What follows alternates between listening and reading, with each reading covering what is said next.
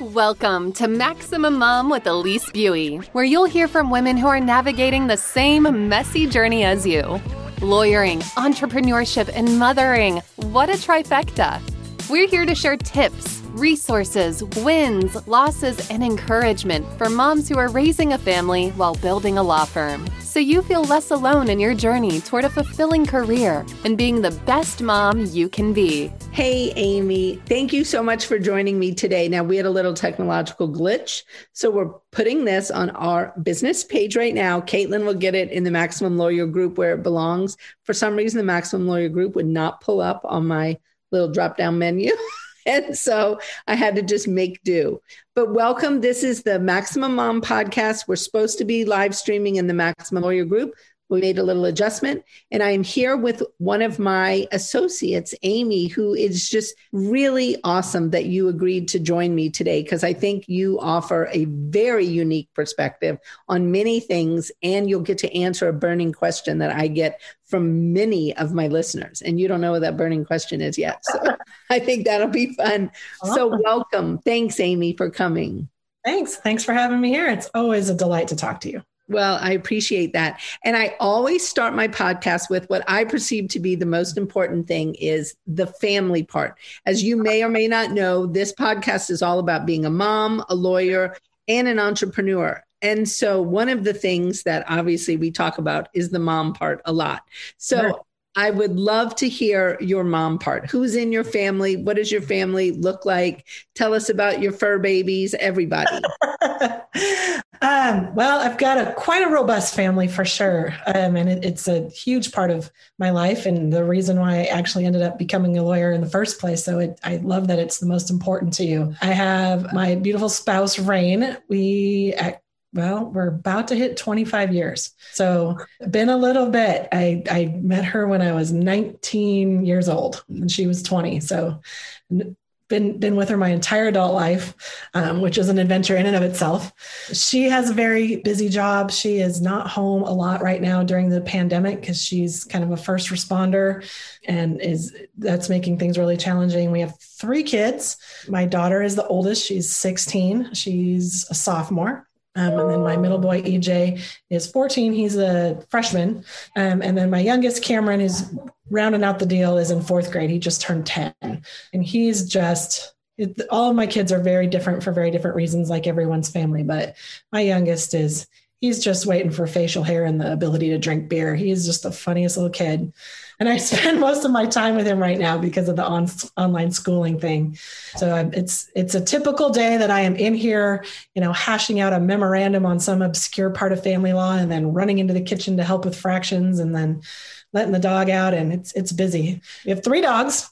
All well, two of them are rescue dogs, and it was, it's true story. So my my wife was an only child. Um, her parents had very busy careers and she was not really allowed to have pets. It was kind of just a thing. They just didn't think they could take care of them, had time for them. So we have throughout our marriage, our our pet census has gone up and down, but it's always critically high. it's, if there's bandwidth, then a pet joins our family. And um, so I think we're at eight cats. I, I'd honestly have to think about it. I'm pretty sure we're at eight. We were at nine there for a little bit, but I think we're at eight. Yeah, that's right. There's eight. Um, and, you know, there's turtles and fish and other things. I don't really count them because the kids do those on their own, but it's busy. It's busy. Lots I to- love that. I just, I love that so much. I mean, I think it gives you such an interesting perspective, though, just even on the clients we deal with, you know, when, because you do busy. I mean, you, it's part of who you are. in my in my usual when i'm when i'm first meeting with a client i i, I tell them and i tell them with all sincerity i know how to use a minute. And oh, yeah that's helpful. And people are paying money a lot of times that they can't really afford to be spending. No one's saving up towards their divorce one day you know? Right. it's not a fund people are working that's, on so that's an idea though amy. We should encourage that. You know, you know if, if only we had an education class when people had to get their marriage license I think that would be invaluable. But I know how to use a minute, and and it's something that I bring into my practice because you, you have to you have to you have to maximize that time for your clients. They're they're they're already stretched thin, and then put put a family something tragedy or divorce or something on top of it, and that's the least that we can do for them. I think absolutely. Well, and I just I love that. I mean, we also are a high bandwidth family where yes. you know six kids in a blended family. I think at our highest though we had seven pets, which I thought was a fair amount. You know, I was always like, okay, who's feeding who? right. so there was definitely a few glitches, I must admit. We have the one infamous story of Doug leaving one time to go to Guam. He had to do some work thing. And so I'm there with the kids, the pets, and one of the sons had surgery. So he had knee surgery, which oh, he had uh-huh. a lot of knee surgery. So I think it was knee surgery number two. So, you know, by then we were getting a little bit good at, it, but we weren't as professional as we got later. But mm-hmm. so there we are. And all of a sudden, our dog is missing. One of the dogs is just gone. We have no idea. And then I figure out the gate had been left open. And so the dog had just walked out of the gate. So, I mean, we are freaking out, freaking looking sure. for this dog. I mean, we are running through the neighborhood. Next thing I know, I look around. My son, who just had knee surgery, is running through the neighborhood. Um, and I was like, oh no. I'm like, dude, you are supposed to be in bed. Like oh, this no. is not the protocol post surgery. You're running around. And he was like, I'm the one who left the gate open. Everyone will kill me if I don't find this dog. and literally so we find the dog. I mean, at the end of our neighborhood, way by there's this park that Doug used to walk the dog to. Uh-huh. And we joke that, I mean, the dog, somebody found the dog and tied it to a tree. And so we were running through the neighborhood, there we are, find our dog. And the kids were like, he was going to Guam. He just wanted to find Doug because he knew, mom, you weren't going to do such a good job. Oh, that's gold. Mom bird dog took off, for greener pastures. That's funny. We did. We have we have very similar. We had a couple. One. This is a, a while ago when we we first had Adia. We had a cat. Her name was Bedelia. Best cat I've ever had. Just fiercely independent. She must have been an Amazon warrior in a previous life. She just the only she did not like humans. She's like she tolerated us. We had a black lab named Mo. She slept with Mo every night on his dog bed. She would uh, escort us on our walks at night. We've always walked the dogs every night. That's kind of Rain and Mice thing. Um, but the, she would come with us on the walk. We'd go for miles. But just like, but she had this look like you're you're too dumb to be out alone, and so I'm gonna like chaperone. Like it was not like a she was joining us out of joy. It was like a job. And uh, when we had Adia and it started to get loud around the house and things, she kind of came in one day and looked around and she moved in with the neighbor. Like just left our house and moved in with the neighbor. And when she had this thing when she was mad, she would coo like a pigeon, kind of. People thought it was cute, but it was like the warning. Like she gave you a warning, oh, right? Oh, yeah. So, like, and when she would see us like at the mailbox and stuff, she'd just give us this like, "Don't, like, just I don't live with you anymore. I've broken up with you." It was like a divorce of the cat. She did. And when we left, um, when we had to move, the neighbors were nervous that we were going to want our cat back. And we were like, she picked you. We respect that. She now lives with you. So, that is hilarious. That's the only pet we've ever had that's consciously made a decision that our family was not working for it anymore and like chose to leave. All the other ones are very happy. But yeah, oh my gosh. I think pets are some of the most humbling things to have mm-hmm. around. Like I just find pets to be so helpful for my mental health in all i mean there's times when i'm dealing with clients and i'll just talk to my dog or my cat and and i can like really talk through things. Sometimes you know we have one of those dog that does that twisty head so much. And so i'll be telling her these really important things and she's like you know and she'll really twist her head. Like oh my gosh maya is really listening to me. That's right. Thank you maya. Made me feel better. Such a beautiful thing. I love that.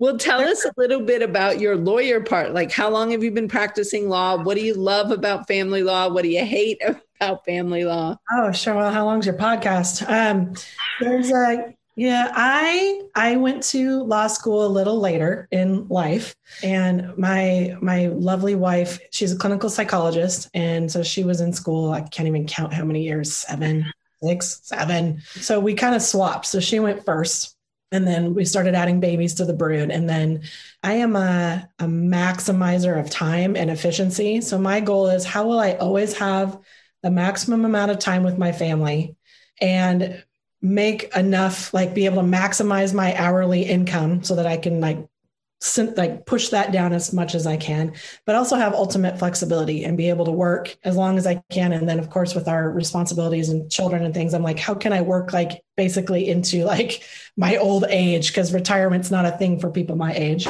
It's just not. That's a dream that sailed in the last last generation. Um, and so, law school was something that I, I wanted to do for my family. Really, right. it just I wanted to pick something that I thought I could help people.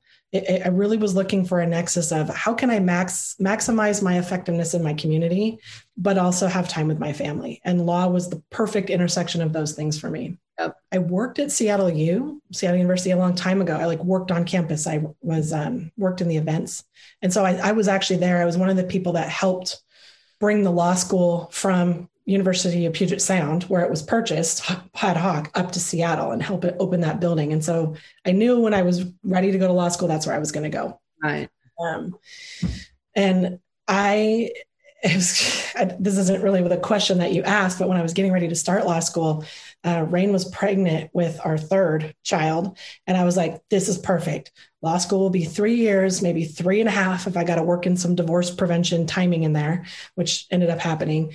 And then he'll be ready, like finishing up preschool, heading into kindergarten, and I can start practicing. And that actually worked out pretty good. I mean, there was some pain. I figure, you know, three kids, Rain's babies don't sleep. So I was already not sleeping anyway. I'm going to be up all hours of the night. I don't want to get through that period of my life and have things start to improve and get better and then go to law school. I'm just crushing the pain in, baby, all of it at once. We actually have a great picture of me with, I, I just had it, law school's reading, right? I mean, 99% of it's reading. Yeah.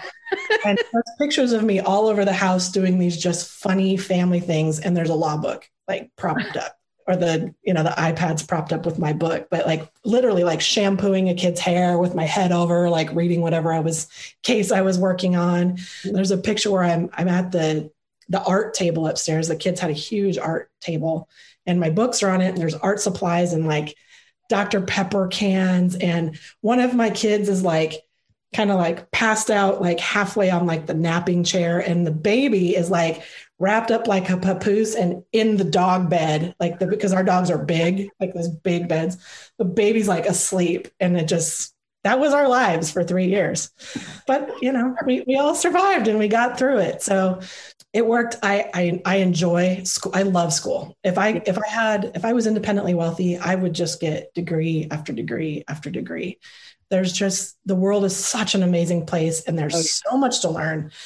I, I would just that's what I would do. I would I would rehab old houses and I would go to school if I was. That is awesome. I, I love that. Uh, I so love that you found that we found each other. I mean, talk about an amazing fit for a person like you who wants to have that, you know, be able to to take care of your kids and run and help with math and walk your dog in the middle of the day or you know what i mean? Help your son build something in the yard. And just i i'm just so grateful. And i love that you are who you are because i mean it is exactly why i started our firm which interestingly today is our six year anniversary Woo! of our firm which Happy I, I thought it was so awesome that you and I were doing this because when I think of why I started our office, I mean, it was solely so that I could be around and take care of my children, go on trips with my husband because he had this job that he traveled everywhere internationally. And I was like, how am I? What? I mean, we get married, then I'm never going to be able to go anywhere. I was like, that's silly.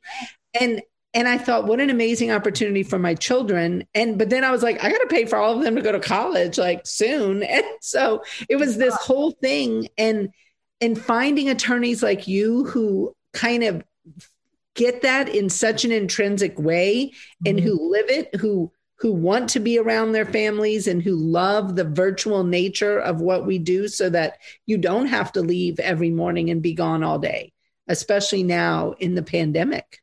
I just couldn't. That's been the most heartbreaking part of, of, of having to try to figure out how to finance a family and have a family, right? Is is yeah. I think so many men and women, but moms especially, just agonize over that. How to that time piece of it, how much time. And when the kids are little, they do, they need, they need the time, right? As they get older, it, it's different, right? I mean, teenagers understand the nature of time and can compartmentalize and they have their own desires. But when they're little, you just, you don't get another chance to do that. And I just, I couldn't, I could not have been away. I just couldn't have. And I don't, I mean, that that's me personally. Like my wife is the exact opposite of that. She stayed home with our oldest daughter for six or seven months and was like, I can't do this. Like I need to go back to work. Right. And and it, and it works for us. But I, I, I have always known that I couldn't, I couldn't do that. And we made huge sacrifices while Rain was in grad school. And then when I went to grad school, because I just, that was so fundamental to me. I just, I had to be here. Someone had to be here. Yeah, I felt the exact same way. I just made it work. I could before, right before law school, my job right before law school was I worked at Costco, which was an amazing company, an amazing job. Yeah. And I worked from two in the morning until 9 30 in the morning and then switched the babies off and Rain would do grad school. And it was just, it was worth it to me. It was it, the timing of it was worth. And when I started law school, I didn't care about the classes. I, I just, I, I only had Mondays and Wednesdays. It was it my Rain worked four tens, so she was with the kids on Monday, and my mom for that first two years took Wednesdays off of her job. And whatever classes were between noon and nine p.m., those were the classes that I took. Right. Uh, and it actually was a nice way to do it because there were classes I would never have signed up for that I absolutely enjoyed. And so I kind of just took it on as an adventure of, of, you know what, this is what I have to give to this piece of my life and and same thing maximize it right like this is the time i have what can i do with that time right. and uh, it was it was it was enjoyable i i loved it i loved law school but it was you know I loved law school too. I think that is so it. interesting because so many people do not love law school and they were not like, I loved law school. I thought it was fascinating. I would sit in class and just be like, whoa, I didn't know that. Check that out. yeah. so I just, I, and I think one of the things people got so wrapped around the axle about being called on in law school. Oh, sure. I was so comfortable being called on. I'm afraid I've been so comfortable in my dumb blonde self since I was a very little girl. So I was like, the guy could call on me, whoever it was, and I'd be like, mm, I didn't read that or whatever it was. Like, and I was just completely unpulsed by it. Whereas other people were like, Elise, you cannot say that out loud. And yes. I'm like, sure. I was like, but that's the truth. Like, like let's just, you know, real people. Exactly. Sure. Let's be real people. And so then they would sometimes keep me on the hot seat. I mean, there were some professors that kind of that thought that was fun. And being that I am, I think, kind of a natural litigator in my personality, I love that. I was like, all right, we can play this game. Like you keep me on the hot seat, I'll answer your questions, and we're going to just go back and forth and do whatever. And yes. it was fine. And um, I loved though the learning in law school, but I didn't find it all that practical once it came down to oh. being an attorney. I was like, whoa, they missed a lot of the practical aspect of this. You don't learn. I don't know if I am I allowed to cuss on this thing. Yeah. You don't jack shit about how be, how to be a lawyer in law school. Nothing. You learn the history of the law. You learn how to find some law if you're lucky, and you learn the the personality traits that you need to have to be able to go find answers for people. I think you get that. The Socratic method's good for that, which by the way, I think moms do great with Socratic method because bring your question. I'm not afraid of your question, you know, like, and don't be rude, right? Like that was my big thing. Like you, you know, you can be a Socratic teacher and not be rude. I, oh. I said that to one of my professors once. Like you can be, you can be a nice Socratic method person. You, you really can. But it was, it, I don't know, something about that whole process, I think helps shape who you kind of have to be. Like because and especially i think for family law like getting pummeled like that that's oh, a yeah. pretty early experience as a family lawyer and you have to be able to build up a tolerance for some of that. But in terms of practicing ugh, you learn nothing. Just nothing.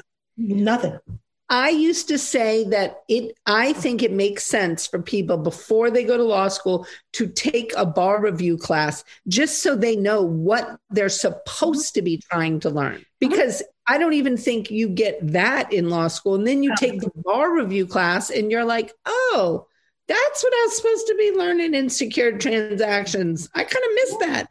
And, you know, it was I found the bar review class to be more interesting as far as understanding what the practical aspects were. But it, that was interesting because obviously the whole bar exam is about knowing nothing and spotting every issue known to mankind. But sure. you, you, don't need, to, well, at least I took all essay bar exams, except I did take one multiple choice in Minnesota. But in the essay exams, I mean, it was all like, could you spot the 2001 issues? You don't have to know how to resolve any of them because oh. Lord knows what the resolution would be, but you just have to be able to spot them all, tell them all what the you know different law, you know the tests were, like what are the factors you would look at in all the things.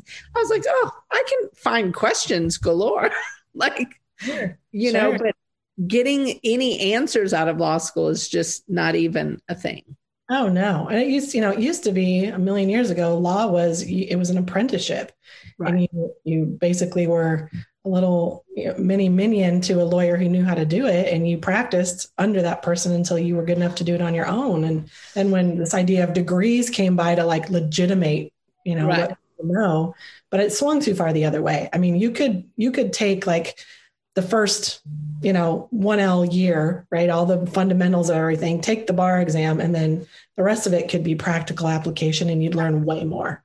Way, way more yeah, I found I clerked for a federal judge for two years right out of law school, and that was super helpful. Like, I felt like that was much like that kind of apprenticeship because you are literally hooked to this jurist who, you know, hopefully has knowledge and that quest for knowledge and is always looking into things. And so, and we would have these, I mean, knock down, drag out things where we would go over motions and we'd have to go every Sunday night and we'd go over our motions and limine before trials on Monday.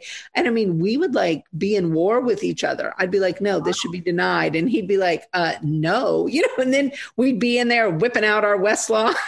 and you know having like kind of battles of the research and it was pretty interesting and i found that i learned so much practical stuff from him and you know just i mean he was a he is a brilliant human. And i just found like all that intellectual rigor was really helpful. And he was a new jurist which was so beneficial.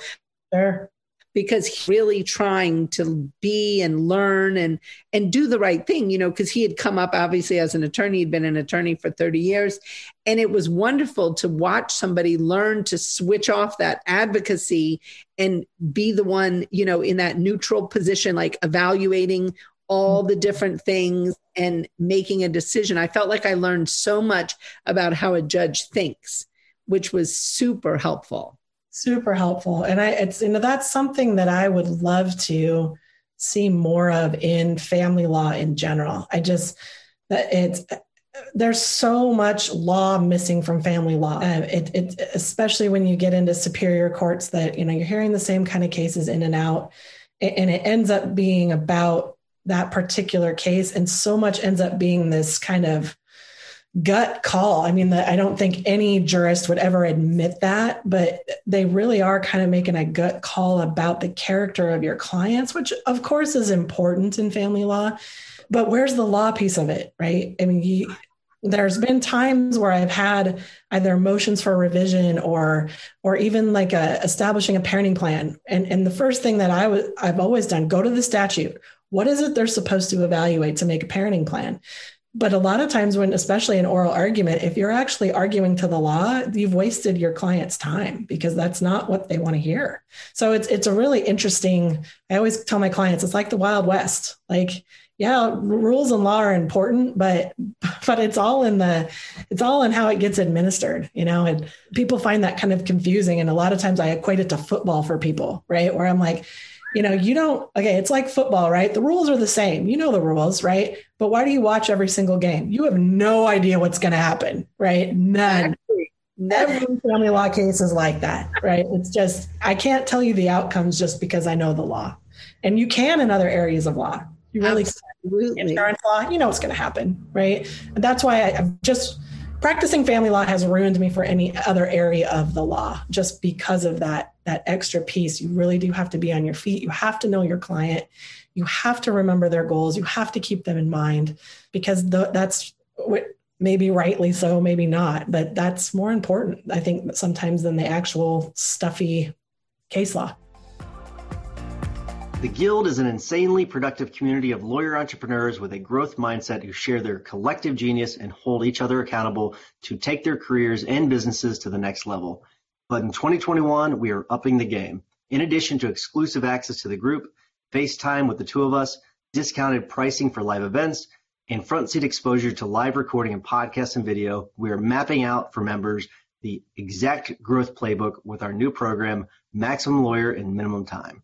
As a Guild member, you'll build relationships and experience content specifically designed to complement your plan for growth. For a limited time only, the Maximum Lawyer and Minimum Time program will be offered for free to all new Guild members. Join us by going to maxlawguild.com. Well, and I think the other added piece in family law that's so fascinating is the court's overriding goal of the best interest of the child mm-hmm. and trying to explain. I mean, I love those cases where really both parents don't have the best interest of the child at heart pretty obviously. And the court literally is looking at two attorneys arguing back and forth. And then the court is like, uh, I'm ignoring all of you and we're jettisoning everything that's just been said. And, you know, they're like, the best interest of the child and this is what i'm going to do. And and obviously that's sometimes stunning i think to parents to watch that happen because they're like whoa how, how did we both just get kind of lost you know? And the judge is doing something completely different. And i know as a guardian ad litem i mean oftentimes i feel like i stand in that place where you know i'm encouraging a judge to like ignore all of this. You know, like let's focus on what this child needs because this child is falling through the cracks in such a big way. And um, I find family law, those psychological dynamics to be fascinating and to watch them in action, especially in a courtroom, you know, because it's like, okay, um, I'm going to go drop a little hand grenade now in the plan that your attorneys have crafted and it's so necessary and it's interesting even even since i've really started like focusing solely on family law that was about 2014 it's been interesting to watch the courts as this kind of 50-50 parenting plan idea has become more mainstream i guess and uh, that best interest of the child i really i think about that and i struggle with that a lot because a lot of people now and, and some jurists as well are like that's almost the default. Like we're going to assume that that's the best for the child and then work backwards. And then you have some old school jurists who are the other way around about it, right? And um, it, it, it's interesting to to see that kind of play out. And I struggle with it as an attorney with parents who, when I, you know, clients are, I want the maximum amount of time with my kid, and having conversations about, okay, well, but what does that mean? quality time, quantity time, why, um, you know, overnights versus awake time. And that's another huge disservice I think that happens in family law now. And I think some of it's technologically related about counting overnights. Like I get we have to count time somehow, right? But overnights, I feel like the technology has come far enough where we don't need that anymore. And exactly. it it damns a lot of parenting plans to to fight because that's the standard that we're going by. And I think if that even that one thing was allowed to change, it would give me so much more room with my clients to be more creative. It is, I mean, it is the hugest thing I think that needs yeah. changing is that battle over the numbers of overnights and how it's tied to child support because it's like seriously so many parents, I think, if they actually sat down, minus the money fight and the money elephant in the room, sure. could come up with a parenting plan that actually serves the child's best interest. And Absolutely. then let's work out the money piece completely separately, looking at income and reality of expenditures. And mm-hmm. then let's go forward. And the child, then, in my mind, they've got the best parenting plan that serves them emotionally, physically, academically, you know, all the things they need. And then the financial pieces overlaid. And I think it's insanity that we have it tied. I think it creates conflict. And I think it just simply creates parenting plans that aren't developmentally appropriate often. Not at all. And, and it's, they're not responsive to people's lives now. Right. And the hours people are up and the hours people are working and what's happening with kids in school. Like it, it there's, there's no way for our current parenting plans to be responsive to that. I agree. I agree when you have those overarching things in the back of everyone's mind and and it, it's hard i mean you i always tell people we're, we're kind of the family family lawyers are, are kind of can be equated to car salesmen in in and of that we are in the section of population that's already skewed to conflict right like the, the, the people that are divorcing, I call them the kumbaya divorces, and I mean that with utmost love and respect in my heart. We never meet them, right? So there are people out there who have have agreed between them because there's still enough love and respect there to say, okay, yeah, yeah, yeah, those standards, those aren't going to work for us. So we're going to do this. And they're the most effective, right? Absolutely. But we never meet them. So we're already starting in a situation where communication is not there. And given these kind of sticks and twigs, and we're trying to make fire in the rain for people, and it can be done, right? but it could be a little easier. it could just be a little easier. So I don't know. I don't even know how we got to this part of it, but I just I like to try to talk to my clients, and it's one of the things I appreciate about you the most, and and really clicked when I first met you was this this need for creativity, and raising my family the way I'm raising my family. I know if people are motivated towards creativity, you're going to come up with something that's going to work. Completely. Really I mean, and to me it is it's kind of the secret sauce of life to me the I think of the my creativity and my ability to think outside the box and I look at the things I've done with my own family and children and we I mean some weird things let me tell you but it's what worked you know and it's what we needed at the time and if I had just done the this is the normal approach. We're going to stick with this normal approach. I mean, I'd have a few kids, and we'd have been banging our heads against the wall for years, you know? Agreed. And, yeah. Okay. Now, the burning question I have to ask is because I have to ask you, and you are free to give the nitty gritty, down and dirty horrible answer. But I've had people say, okay, Elise, you have to have somebody from your office on this, and then we must know what it is really like to work with you. So you can give the whole hot mess. I mean, you are free to just say the real deal because I think that I, want people to one of the things that in this podcast and in reaching out to our community is you know people they'll be like oh your firm has done so well. Your firm has succeeded in the pandemic. And it's like well yeah but it's been a hot mess too. I mean and as we know and you know I mean, there's been a lot of struggles that we have to overcome and we have to get through. And so, I mean, tell us just a little bit about what it is like working in a virtual firm and, you know, working with people who you've not met face to face and you deal with on Slack or, you know, at a Christmas party or whatever. It, you know, it, I'm, I gotta say, I'm, I mostly love it. I, and I'm being absolutely 100% honest. And part of that I think is is unique to me, and part of that I think is uh, unique to how this fits in just in how I want to raise my family, and part of it's unique to you. And uh, I, it sounds like you you got asked this kind of teasingly, but I, have got to say, I mean, one of the the best things that happened to me last year was meeting you, and and getting to hear someone who's so clearly cares about the people first and the job second. And that doesn't mean that everything always works out perfect and you know it's roses every day, but you can get through most things that way. You can. And and having respect for people and compassion for people's situations, it's the ball game. And and the hardest part I think as the firm goes forward um, and gets bigger is going to be to how to balance that with with boundaries. Totally. and because the the working world still has to there's still things that have to you know bills have to get paid right? And so how do how do we do that and and maintain our care for each other? That is something that i would happily work for all day and night. And and i think that's part of it too is i you know right before this job i, I worked at a firm. I, I loved it there as well. I i was had no complaints.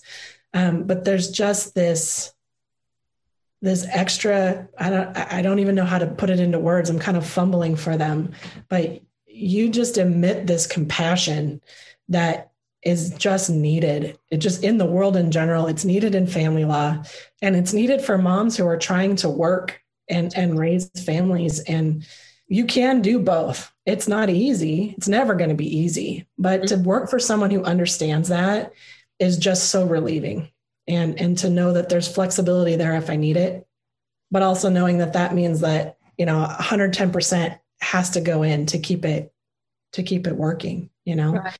Yeah, it's a balance. It's an interesting balance. It is, but I would rather struggle with that balance than just making money that oh. just okay. not satisfying, you know? And I, I, could struggle all day long with trying to balance out work in my family as long as I've got someone who gets that that's the goal.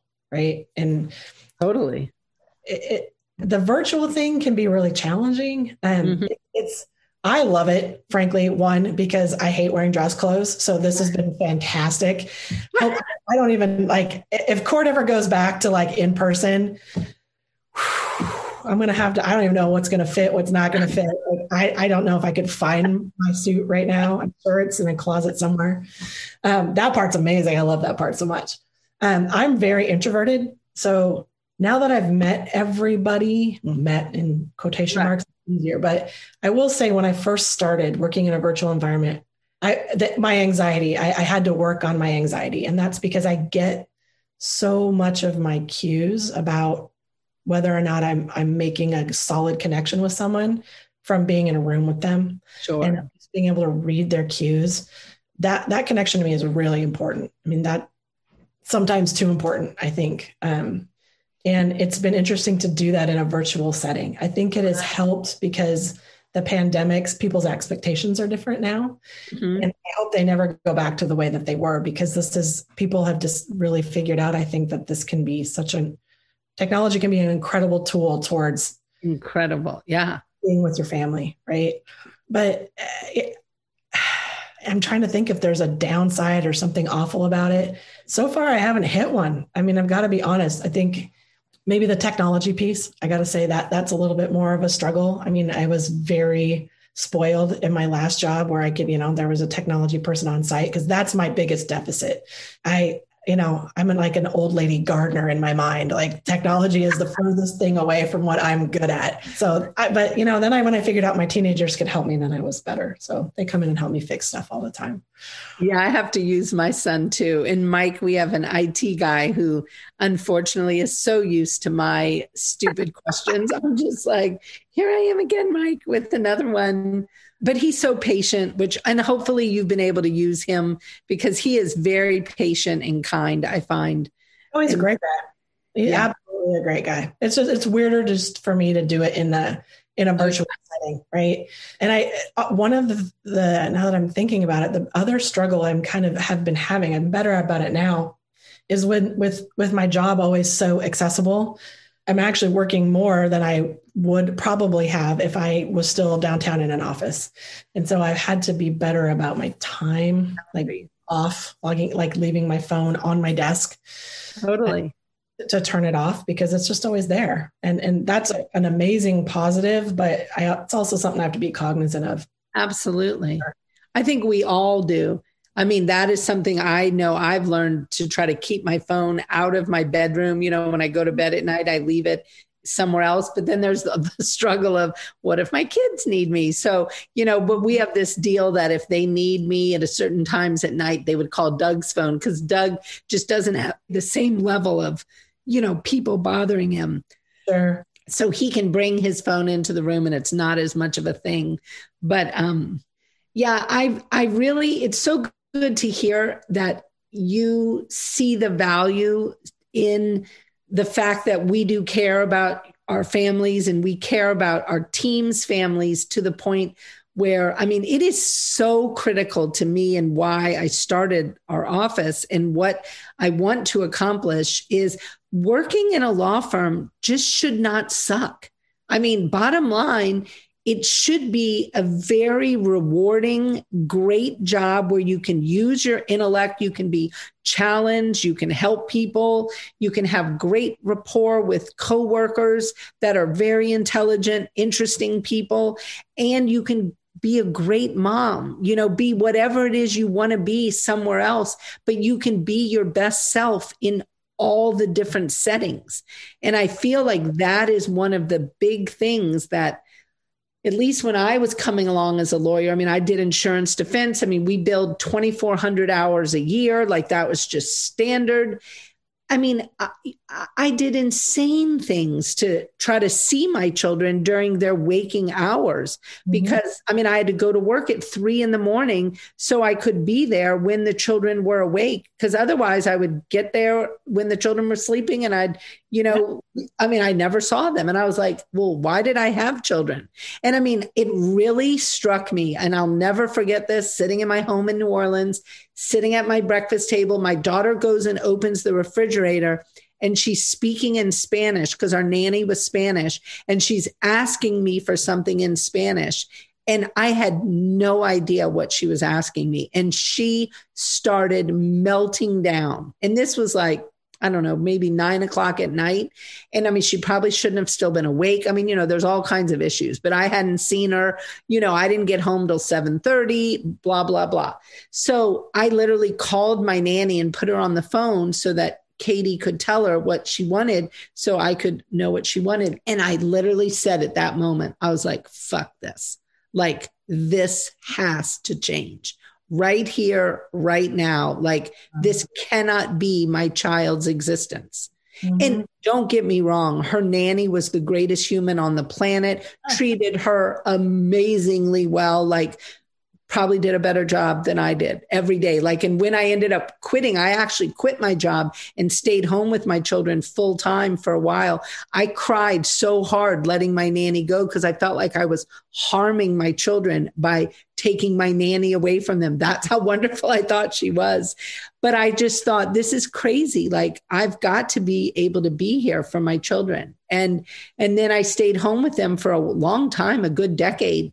And when I came back, you know, was going through divorce, the whole bit, I realized I was like, I'm being asked to choose between being a good mom and being a good lawyer. And I mean, it was clear as day. I would get these job offers and it was a choice I was being asked to make. And I mm-hmm. thought, there's no way I can make that choice. Like, there's in my mind, there was no choosing. I mean, I was like, I'm just going to be flat broke and I'm going to stay a good mom. Like, I mean, that was my where my heart was. And, and so I became very committed to there has to be a way to be both. You've got there, to. And there is. And there it is. is giving up that that ego prestige piece of a lawyer, right? And I think some of that is is switching generationally, which I find incredibly relieving. Of like people don't necessarily want the you know high rise corner office anymore, right? They want flexibility, and I think it's the direct result of of children that were raised with parents who had to make that choice, mm-hmm. and, and everybody in doing the best they can. But I, I, sometimes I think when I when I take that 10,000 foot view and, and my wife will attest, I go on my sociological rants. My undergrad was in sociology. We have made a society that does not support families. Right. Oh, at all. Like you cannot uh, even just the, the basic statistics about, you know, in you know in the 1950s, on average, families spent about 20 hours a week all together Right. And now it's less than five. Yeah. You cannot sustain a marriage. You cannot parent your children on five hours a week. That's just unbelievably awful. And yeah. people are struggling to balance things. And it's just, it, it, takes someone like you and a lot of people in this new generation to just reject the basic premise that that it has to be the choice right the answer is right. just i say no to you asking me that question. And there are ways to do it. And there's there i remember being on the the playground with lots of moms. You know you go drop your kid off in the morning and you go pick your kid up in the afternoon. And a bunch of us i mean you would have never known but there was a whole bunch of us that were lawyers right? We're in our sweats and nobody's done their hair and you've got you know your kids lunch on your shirt and stuff. And that people weren't women weren't practicing because they just they, they couldn't and and i think the kind of tool that you're making, right? Which is how much do you want to work? How do we set a salary that makes sense with how much you actually have to give to your job right now? And it might go up and it might go down as your time changes and your children age, but it can be done. It can be done. It, well, in listening to your law school story, it even gives me further just umph that we are headed in the right direction in that regard because like you had Monday and Wednesday and that's what you gave. And sometimes we're going to find lawyers to work for us who they can only give Monday and Wednesday, but they're going to give 150% on Mondays and Wednesdays. And our clients will benefit from that. And I don't have to then shun them because somehow they don't fit into some salary scheme that is easy because one, that person 10 years from now could be my best Monday through Friday attorney when their children are gone and out of the house. Absolutely. I mean, who knows? Who knows? I mean, maybe they've gone, they've gone somewhere else, and but they're going to be a major sponsor of our whole idea of we did support them for their Monday and Wednesday you know hours. And i think that matters so much because i think the talent that is out there in the world for female lawyers is just unbelievable. And it gets missed. I think it gets missed so much because of owners and law firms who just will look at things the way it always has been. Nine to five, Monday through Friday, stick on your suit, show up at the office. And I just think that is a bygone era that, I mean, in my mind, we should just be kicking it to the curb. And I think this pandemic is going to be, I am so hopeful that this pandemic is going to be the true transformation women need and the law industry needs to see that we women can rock the hell out of our roles. Give us the freedom, give us the flexibility, give us the tools, and give us an atta girl every so often when we're up at midnight burping a baby, writing a brief, you know, making sure the other kid's birthday party is planned the next morning in pandemic fashion. And you're golden. Yeah. It can and, it can be. It, that's another thing I love about what you're doing is, and I think will be helpful is trying to switch to more of like a team model and getting away from one client, one attorney. That that is not a system that I think moms can can adhere to and be able to sleep at night. Totally. Uh, I, I really don't because ultimately, I mean, if you're the attorney on the case, that is your case, right? Everything falls to you. It's your license on the line. Um, but if you have a team of attorneys and you know you know you're going to have a busy week or you know like like for instance we were just talking about this. My kids are going to have two weeks off in march right. right? And so i'm already looking at my calendar and trying to figure out how to make that mostly writing time right? Like either prepping for motions or things where i'm not going to have to be my attention is going to have to be elsewhere and i can move those writing pieces around and it can be done with practice but if i had you know if there was another attorney in the firm and Laura. we have them right who can be like oh well you know what? If you have you know if you have to make an appearance on that week i'll just make the appearance right and and normalizing that for our clients. And that that's that's harder because you know that that you need that trust there. But if they're trusting us as a firm i think we can do that. And but it's going to take an immense amount of trust for us to have in each other and and that that will be an interesting journey i think to well, see how how tight we can make that. And i think we can I think that is part of also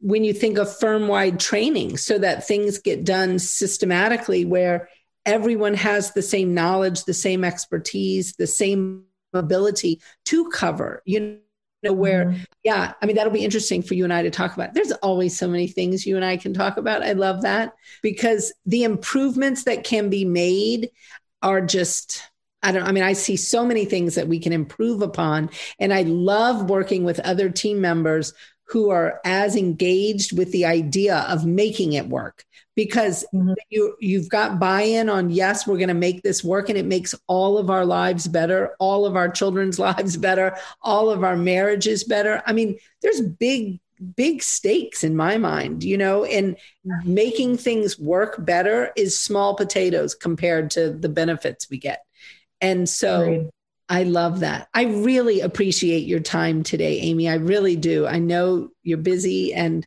I appreciate it. And it's been nice talking to you. And you and I, I'm sure we'll talk again soon. But, um, and I'm really sorry we weren't able to put this live on the Maximum Lawyer, but we on the back end will get it live. And so, but I appreciate people's patience with my technological snafu this morning. Always. It's always wonderful to talk to you and your your energy and your your ability to keep dreams going. It's easy to put those off for a couple of decades and think I'll just get back to that, but you, don't have to and uh, you're a wonderful reminder that that should just continue and st- should still be the guiding principle. And that that that makes me smile every day. I love really does. So, well, I appreciate, I appreciate it. Yeah. And you have a great rest of your day and enjoy. And hopefully it'll clear out. We've had a pretty gray few days here in the Pacific Northwest, but still beautiful, though gray. You take care. Thank you. Okay. Bye, guys. Thanks for listening to the Maximum Mom Podcast, a production of Maximum Lawyer Media. Be sure to subscribe to the show so you never miss an episode. See you next time.